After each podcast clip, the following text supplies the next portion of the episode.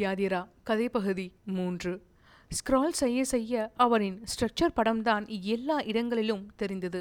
சிலர் அதை மீமாகவும் மாற்றியிருந்தனர்.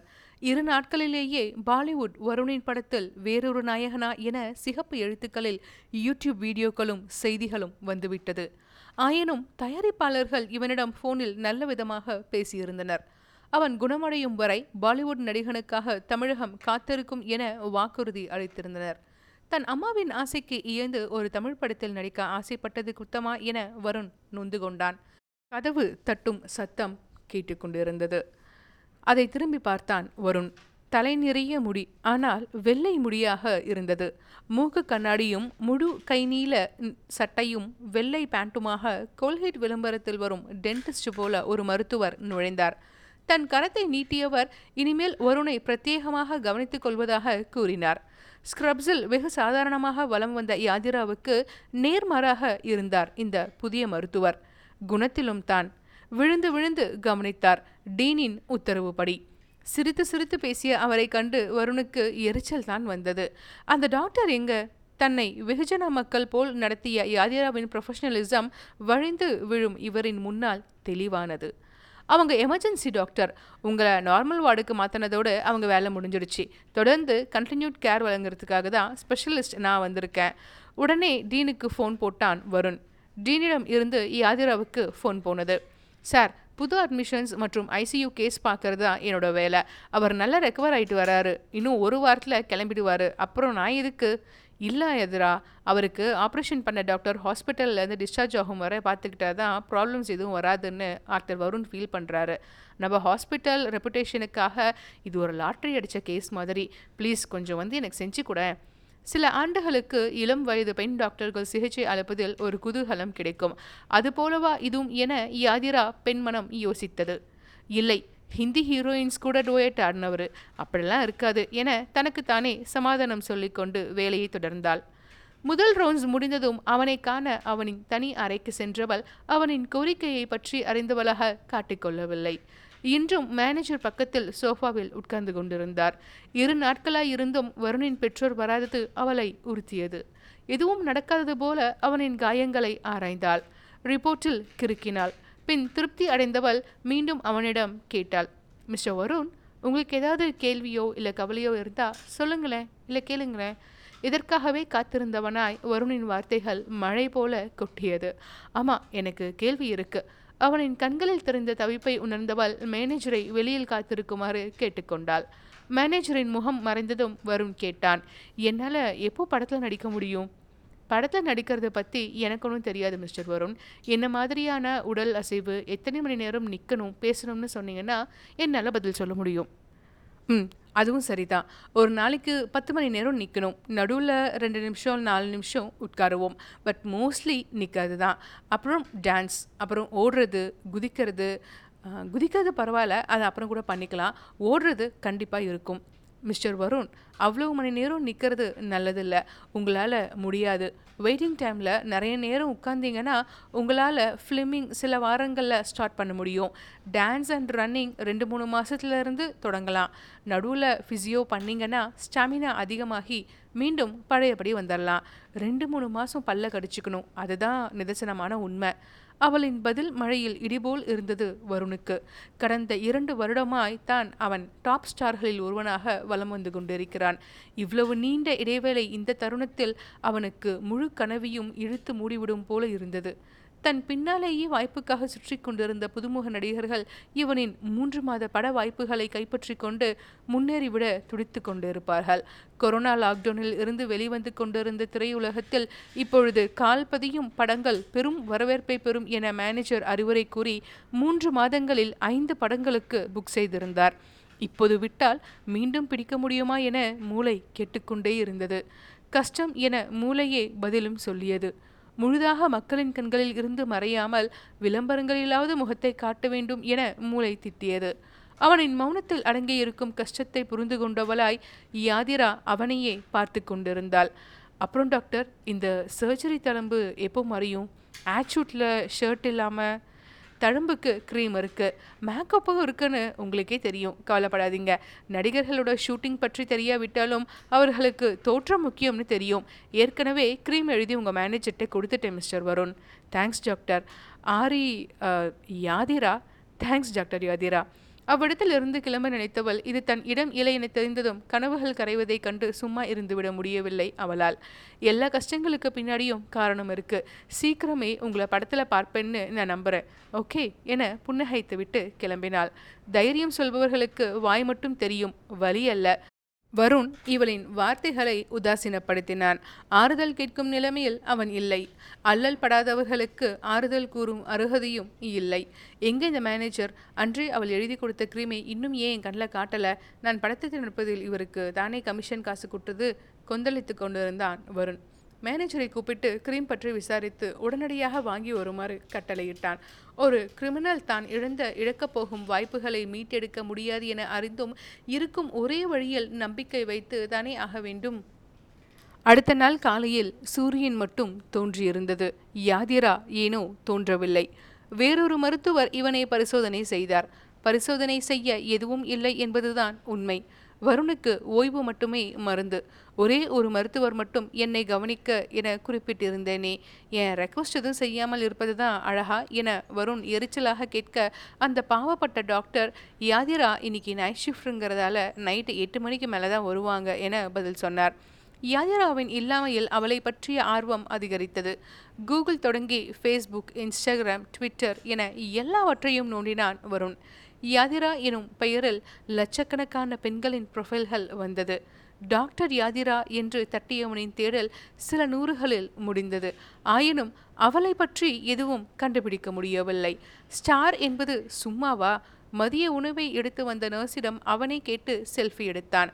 யாரும் வருணிடம் செல்ஃபியோ வேறு படமோ எடுக்கக்கூடாது இல்லையெனில் வேலை போய்விடும் என்ற டீனின் எச்சரிக்கையால் ஆசைகளை புதைத்து வைத்திருந்த அந்த நர்ஸ் ஆனந்தத்தில் மிதந்தாள். செல்ஃபி எடுத்துவிட்டு பின் நைஸாக யாதிராவின் முழு பெயரை கேட்டான். அவளுக்கோ தெரியவில்லை. ஏதாவது அஃபிஷியல் பேப்பரில் பார்த்து சொல்லுமாறு அவன் குழிவிழும் சிரிப்போடு கேட்க அக்குழியில் விழுந்த நர்ஸ் எப்படியோ கண்டுபிடித்து விட்டாள். யாதிரா வாசுதேவன். கூகுள் இப்போ வேலையை காட்டு. அவளின் முழு பெயரை அடித்ததுமே கூகுள் இமேஜஸில் மாநிறமாக கூர்மையான மூக்கும் சிறு சிரிப்பில் தெரிந்த முன்பற்களும் அதை ஒளித்த உதடும் கருங்கூந்தலும் லட்சணமாக ஒரு முகம் வருணை பார்த்தது. மின்னிய அக்கண்களை வைத்து யாதிராவை கண்டுகொண்டான் வருண். மின்னிய அக்கண்களை வைத்து யாதிராவை கண்டுகொண்டான் வருண். இந்த கலைநயமான முகத்தை மாஸ்காய் போட்டு மறைத்திருந்தது. அவன் அவளை அடையாளம் கண்டுகொண்டதும் எதற்கும் சரிபார்த்து கொள்வோம் என அந்த புகைப்படத்தை கிளிக் செய்தான். அமெரிக்காவின் சியாட்டல் மாநிலத்தில் ஆனுவல் எமர்ஜென்சி மெடிசன் கான்ஃபரன்ஸில் அவளின் ரிசர்ச் போஸ்டரை காட்டவும் பிரசன்டேஷன் கொடுக்கவும் அவள் சென்றிருந்தாள் என அறிந்தான். அந்த கான்ஃபரன்ஸ் வெப்சைட்டில் தான் இவளின் முகம் இவனை பார்த்து புன்னகைத்தது. இந்த முகத்தை இப்பொழுதே பார்க்க வேண்டும் என ஆசை துற்றியது. ஆனால் அவள் அங்கு இல்லை. ஒவ்வொரு நிமிடமும் இவனின் பொறுமையை சோதித்து விட்டே முடிந்திருந்தது. இரண்டு நாட்களுக்கு வசதியாக இருந்த அறை இன்று சலிப்பை தந்தது. இந்தவற்றில் ஏன் இந்த மாற்றங்கள் என அவன் நொந்து கொண்டே இருந்தான். மேனேஜரை கூப்பிட்டான். வீல்சரை எடுத்து வர சொன்னான். இரவு பத்து மணி இருக்கும். யாதிரா மருத்துவமனையின் லேப்களை தேடி அங்கு இருக்கும் ஏதோ ஒன்றை தேடி நடந்து கொண்டிருந்தாள். இந்த நேரத்தில் லேப் டெக்னீஷியன் யாராவது இருக்க வேண்டும் என அவளின் மனம் பிரார்த்தனை செய்தது. அவசரமாக ஒரு டெஸ்ட் செய்ய வேண்டும். வழக்கமான டெஸ்டாக இருந்தால் வெளி லேபுக்கு அனுப்பியிருப்பாள். ஆனால் இது அரிய வகை டெஸ்ட் அதுவும் ஓரிரு பெரிய மருத்துவமனைகளில் மட்டுமே கிடைக்கும் லேப் டெஸ்ட் இவள் வேலை பார்க்கும் மருத்துவமனையில் கிடைக்கும். ஆனால் இந்த நேரத்தில் லேப் ஆட்கள் கிளம்பியிருப்பார்கள். லேப் கதவை கண்டதும் ஒரு நிமிடம் மூச்சை இழுத்தாள். பந்தயத்தில் ஓடும் தன் இதயத்தை கட்டுக்குள் கொண்டு வர. லேப் கதவை திறந்து லைட்டை ஆன் செய்தாள். வெளிச்சம் கண்ணை கூசியது. கிட்டத்தட்ட எல்லா டாக்டர்களும் பேஷண்ட்டை பார்ப்பதோடு நிறுத்திக்கொள்ள ஆராய்ச்சியிலும் புதுவித கண்டுபிடிப்புகளிலும் ஆர்வம் காட்டியவள் யாதிரா லேபனுள் சென்றால் பிப்பட் எந்த சைஸில் வரும் என்று கூட தெரியாத மருத்துவர்களுக்கு இடையில் லேப் வேலையும் அறிந்திருந்தாள் யாதிரா அவள் வாழ்நாள் முழுக்க வேலையாட்களை பார்த்திருந்தாலும் சர் பென்டிங் கண்டுபிடித்த இன்சுலின் காப்பாற்றிய ஒரு விழுக்காடு மக்களை கூட அவளால் காப்பாற்ற முடியாது என அறிந்திருந்தாள். டெஸ்ட் டியூப் பிப்பட் கெமிக்கல் ஆகியவற்றை எடுத்து மேஜையில் பறத்த கைகள் நடுங்கின. அவள் கடைசியாய் ஒரு வருடத்திற்கு முன் ஆராய்ச்சியில் ஈடுபட்டாள். தன் எண்ணங்களை ஒருமுகப்படுத்தி கொண்டு டெஸ்டிங் புரோட்டோகால் பின்பற்றி டெஸ்ட் செய்தாள் யாதிரா. டெஸ்ட் ரிசல்ட் வரும் வரை அம்மிஷின் அருகே அமர்ந்திருந்தாள். மீண்டும் அவளின் கைகள் நடுங்கியது. சரியாக ஒரு வருடம் முன்பு ஒரு பேஷண்ட்டின் செல்களை சேகரித்து வளர்த்து அதிலிருந்து டிஎன்ஏ ஆர்என்ஏ எடுத்து ஜீன் குறைபாடுகள் இருக்கிறதா என டெஸ்ட் செய்து கொண்டிருந்தாள். அப்போது டிஎன்ஏ சீக்வன்ஸ் மிஷின் ஒன்றை மருத்துவமனை புதிதாக வாங்க அதை முதலில் பயன்படுத்தும் வாய்ப்பு யாதிராவுக்கு இருந்தது. வாய்ப்பு அல்ல அது ஒரு சுமை. முதலில் பயன்படுத்துபவர் மிஷினை கேலிபிரேட் செய்ய வேண்டும். அதோடு சரியாக வேலை செய்கிறதா என்றும் பார்க்க வேண்டும். அதற்காக விளையாட்டுத்தனமாக தனது எச்சிலில் இருந்த டிஎன்ஏ எடுத்து அதில் ஜீன் குறைபாடுகள் உள்ளனவா என டெஸ்ட் செய்தாள். டெஸ்டின் முடிவுகளை அவள் எதிர்பார்க்கவில்லை. வேறு யாரோ இம்முடிவுகளை கையில் வைத்து இவளுக்கு கவுன்சிலிங் உடன் விஷயத்தை உடைத்திருந்தால் இந்த அளவுக்கு அதிர்ச்சியில் ஆழ்ந்திருக்க மாட்டாள். தனது துரதிர்ஷ்டவனத்தை தானே தெரிந்து கொள்வது வேதனையாகத்தான் இருந்தது. டெஸ்டில் யாதிராவுக்கு மார்பக புற்றுநோய்க்கு ஆன ஜீன் குறைபாடு இருப்பதாக போட்டிருந்தது. புது மிஷின் மக்கர் பண்ணுகிறது என நினைத்தவள் மீண்டும் டெஸ்ட் செய்தாள். விதி மாறவில்லை. அதன்பின் டிஎன்ஏவை விட்டுவிட்டு ஆர்என்ஏ எடுத்து புரோட்டீன் டெஸ்ட் செய்தால் அவை இவளின் மிச்ச நம்பிக்கையும் உடைத்தெறிந்தது. எத்தனையோ பேரின் டெஸ்ட் முடிவுகளை கொடுத்து அவர்களின் கண்ணீருக்கு தோல் கொடுத்தவள் லேபின் தரையில் விழுந்து தனியாக கதறி அழுதாள். அடுத்த நாள் சீனியர் பிரஸ்ட் சர்ஜன் ஒருத்தரை அணுகினாள் ரிப்போர்ட்டுடன். நான் சொல்லி தெரியணும்னு இல்லை உனக்கே தெரியும். இந்த ஜீன் மியூட்டேஷன் இருந்தால் மூன்றில் இரு பெண்களுக்கு மார்பக புற்றுநோய் வரும். ஆறு மாதத்துக்கு ஒரு தடவை எம்ஆர்ஐ ஸ்கேன் போ. ஏதாவது டியூமர் சின்னதாக தெரிஞ்சாலும் சர்ஜரி பண்ணி எடுத்துடலாம். Early detection will save your life. Senior doctor அவளுக்கு தெரிந்ததையே மீண்டும் கூறினார். கிர்ரி என்னும் சத்தத்துடன் மிஷின் தன் வேலை முடிந்ததென தெரிவித்தது. டெஸ்ட் ரிசல்ட் நெகட்டிவாக இருந்ததைக் கண்டு மகிழ்ந்த யாதிரா அந்த மகிழ்ச்சியில் தன் சோகத்தை மறந்தாள். லேப் லைட்டை அணைத்துவிட்டு வெளியே வந்தவள் யாரும் நடமாடாத லேப் பில்டிங்கில் வீல்சரை ஒருவர் தள்ளிக்கொண்டு செல்வது பீதியை தந்தது. ஹலோ யார் நீங்க? யாதிரா முன்னால் சென்று கொண்டிருந்தவரை கூப்பிட்டாள். மணி பத்து. பேயா இருந்துட போகுதுன்னு ஒரு சின்னதாக ஒரு குரல் வேற மண்டையில் ஒழிச்சிட்டு இருந்தது. நல்ல வேலை திரும்பியது மேனேஜர் வீல்சேரில் கருப்பு கண்ணாடியும் ஹூடியும் அணிந்திருந்த வருணை கண்டு யாதிரா கலகலவென சிரித்தாள். நடிகன்னு சொல்லிட்டு இந்த சில்லி மாறு விஷயம் போட்டிருக்கீங்க. நான் பெருசால எதிர்பார்த்தேன். யாதிராவை கண்டதும் வருணின் முகம் இரவில் புக்கும் மல்லிகையாக மலர்ந்தது. ரூம்லேயே இருக்க ரொம்ப போர் அடிச்சது. அதனால தான் நீ இல்லாமலும் போர் அடிச்சதுன்னு எப்படி சொல்லுவான் இப்போ வருண்? சர்ஜரி முடிஞ்சு மூணு நாள் அதுக்குள்ளே கிளம்பியாச்சு. ம் ம். இப்போ ரூமுக்கு போகிறீங்களா இல்லை உங்கள் ஃபைன்ஸ்ட்டு சொல்லுவா. அப்புறம் எல்லா நர்ஸும் உங்களை ரவுண்டு கட்டிடுவாங்க.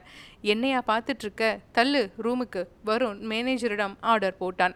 சில நிமிடங்களில் கழித்து தன் வேலைகள் குறைந்ததும் வருணின் அறைக்கு வந்தால் யாதிரா. எப்படி இருக்கீங்க? என ஒற்றை கேள்வியில் நேரத்தை ஒதுக்கி எல்லாவற்றையும் கேட்பவளாக மாறிவிடுவாள் யாதிரா. பேனாவை கீழே வைத்துவிட்டு ரிப்போர்ட்டை மூடிவிட்டு சற்று முன்னாடி சாய்ந்து எத்தனை நிமிடங்கள் ஆயினும் அசராத முகத்தை மட்டும் கவனிப்பாள் அவள். ஒவ்வொரு வார்த்தையையும் கேட்பாள். அந்த வார்த்தை சொல்லா காயங்களையும் கேட்பாள். வருணும் அந்த கேள்விக்காகத்தான் காத்திருந்தான். எப்படி இருக்கீங்க? ஏதாவது கேட்கணும்னா இல்லை கவலைன்னா சொல்லுங்க. நான் இருக்கேன். இது நீங்க தானே? வருண் ஃபோனை நீட்டினான். யாதிரா யாதிராவை பார்த்து சிரித்தாள். இது நீங்க தானா? மறுபடியும் கேட்டான் வருண். இல்லை என் தங்கச்சி. தெரிஞ்சுட்டே கேட்குறீங்களே மிஸ்டர் வருண். ரொம்ப கஷ்டப்பட்டு தேடினீங்களோ? நக்கலாக கேட்டால் யாதிரா.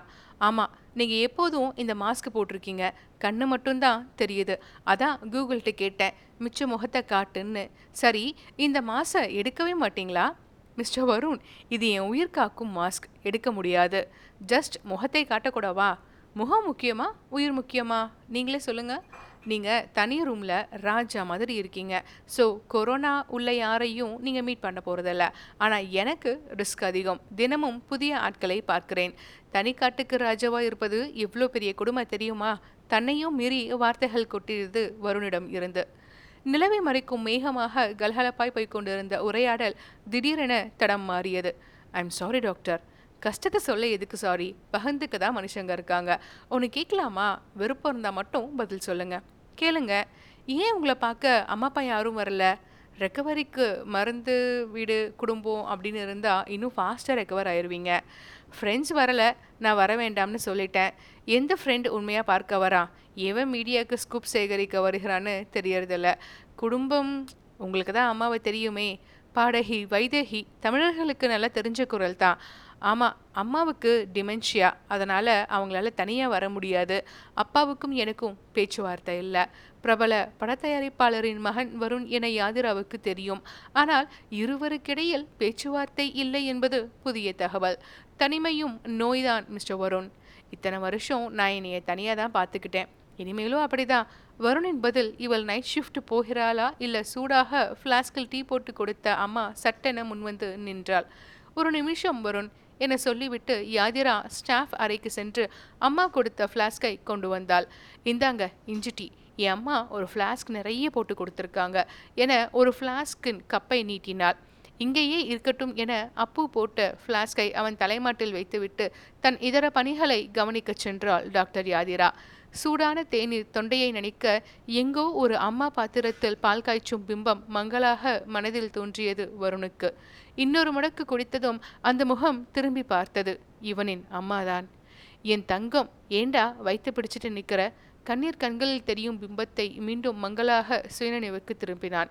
தன் தாய் தன்னை அடையாளம் கண்டு எத்தனை வருடங்கள் ஆகியிருந்தது?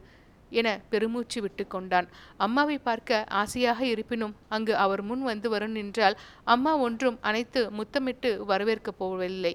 ஆனால் என்ன மாயமோ அப்பாவை மட்டும் ஞாபகம் வைத்திருந்தால் விதி இரக்கம் பார்க்கவில்லை. மருத்துவமனையில் நான்காவது நாள் வருணுக்கு. இரவு எட்டு மணிக்கு தொடங்கிய யாதிராவின் பணி காலை எட்டு மணிக்கு முடிய கண்களை கசக்கிக் கொண்டு வீட்டிற்கு வந்தாள். காலையிலேயே மருத்துவமனையில் இருந்து கிளம்பும் முன் வருணிடம்தான் சொல்லிவிட்டு தான் வந்தாள். இல்லையெனில் மீண்டும் டீனுக்கு ஃபோன் செய்து விடுவானே. ஆட்டோவில் இருந்து இறங்கும்போது ஸ்கூல் வாகனத்துக்காக காத்திருந்த பிள்ளைகளுக்கு பிரேக் டைமில் சாப்பிடுங்கள் என ரகசியமாக ஆளுக்கு ஒரு சாக்லேட்டை கொடுத்து கிஸ் வாங்கி கொண்டாள். வழக்கம் போல குளித்து முடித்து வரும்போது அம்மா கூப்பிட்டார். எங்கடி ஃப்ளாஸ்க்கு திரும்ப தொலைச்சிட்டியா? இல்லைம்மா என்னை விட இன்னொருத்தருக்கு உன்னோட டீ தேவைப்பட்டது. அதான் கொடுத்தேன். நாளை காலையில் திரும்ப வாங்கிடுறேன். அம்மாவின் குரல் கேட்கையில் யாதிராவுக்கு அங்கு தனி மரமாய் திடமாய் வீம்பினால் விட்டு கொடுக்காது உட்கார்ந்திருப்பவன் நினைவுக்கு வந்தான். அம்மாவிடம் கதையாய் கொட்ட ஆசை. ஆனால் பேஷண்ட் பற்றி யாரிடமும் பேச முடியாததால் அம்மாவை கட்டிப்பிடித்துவிட்டு எதுவும் சொல்லாமல் மெத்தையில் சாய்ந்தாள். மனதின் குமுறல்களை தணிக்கவே தூக்கம் மருந்துதான். யாதிரா துயில் கொள்ள அங்கு வருண் பதற்றத்தில் தூங்க இயலாது. காலை ஆறு மணியில் இருந்து விழித்திருந்தான். ஆடி அசைந்து பத்து மணிக்கு வந்த மேனேஜர் இவனின் கடுகடுத்த முகத்தை பார்த்து அந்த நாளின் போருக்கு தயாரானார். முதல் நாள் ஹாட் நியூஸாக வருண் இப்பொழுது ஆறிப்போன நியூஸ் ஆகிவிட்டான். அவனை ஒப்புதல் செய்த படங்களில் இந்த நடிகன் நடிப்பானா? இல்லை வேறு நடிகர்கள் நடிப்பாரா? என்று விவாதம் ஆரம்பித்து விட்டது. படுக்கையில் இருப்பவனுக்கு அனுதாபம் கிடைக்கும் வேலை கிடைக்காது என தெரிந்தவனின் மனம் பதறியது. முழு மூச்சாய் ஒரே நேரத்தில் இரண்டு படங்களுக்கு நடித்து கொடுத்தது ஆடியோ லான்ச்சில் கைகட்டி ரசிகர்களுடன் செல்ஃபி எடுத்து அல்லல் பட்ட ஸ்டார் ஆகியிருந்தான் வருண். எல்லாம் கைகூடும் நிலையில் கனவுகள் கரைவதை கண்கள் எப்படி காண முடியும்?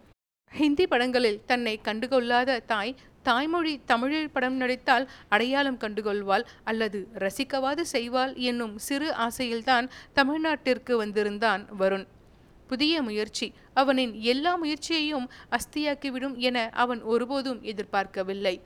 முதல் இரண்டு நாட்கள் நச்சரித்து கொண்டே இருந்த ஃபோன் இன்று செவிடு போல காதுகளை மூடிக்கொண்டு இருந்தது. எப்பொழுது ரெக்கவரி என கேட்ட ப்ரொடியூசர்களும் டைரக்டர்களும் கெட் வெல் சூன் என இன்ஸ்டாகிராமில் மென்ஷன் செய்த ஹீரோயின்களும் தத்தம் வேலைக்கு திரும்பிவிட்டிருந்தனர் இந்த உலகம் நின்றவனுக்கும் ஊனமுற்றவனுக்கும் மந்தமாக இருப்பவனுக்கும் ஒருபோதும் தன் வேகத்தை குறைக்காது. கருணையின்றி சுழன்று கொண்டே இருக்கும். உலக நியதிக்கு வருணும் கட்டுப்பட்டவன்தான் எடுபிடி வேலைக்கும் கையொப்பத்திற்கும் ஃபோன் கால்களுக்கும் மட்டும் என நினைத்திருந்த மேனேஜர் இப்பொழுது அவரின் பல வருட அனுபவத்தின் முனிவராக தெரிந்தார். என்ன பண்றதுன்னு சொல்லுங்க சார் பண்ணிடலாம். ஒரு மனம் இவனின் நிலையை எண்ணி முன்வினையின் பயன் என சிரித்தாலும் இன்னொரு மனதால் இவனை உதாசீனப்படுத்த முடியவில்லை மேனேஜரால் நீங்கள் இன்டர்வியூ கொடுங்க. ஹாஸ்பிட்டல்லேருந்து இன்டர்வியூ கொடுக்கறது பெரிய ரீச் அப்புறம் சீக்கிரம் ரெக்கவர் ஆகிடுவீங்கன்னு எனர்ஜியாக பேசுங்க. சரி மேக்கப் ஆர்டிஸ்ட்டை கூப்பிடுறேன். உங்கள் தோற்றம் பல பழக்கணும் அப்போதான் நம்புவாங்க. ம் ம். பாலிவுடன் டாப் ஸ்டார்களில் ஒருவன் கிட்டும் சிறு வழியை வைத்து ஏதாவது செய்யும் இக்கட்டான சூழ்நிலைக்கு தள்ளப்படுவான் என நினைக்கவில்லை. நிற்காத உலகத்தில் நொண்டியாவது ஈடுகொடுக்க வேண்டுமே. யாதிரா கதை பகுதி மூன்று நிறைவடைந்தது. நன்மகிழிசை இது மகிழ் ஸ்பீக்ஸ் சேனல். உங்களுக்கு கதை வாசிப்பு பிடிச்சிருந்தா மறக்காமல் லைக் பண்ணுங்கள் ஷேர் பண்ணுங்கள் சப்ஸ்கிரைப் பண்ணுங்கள்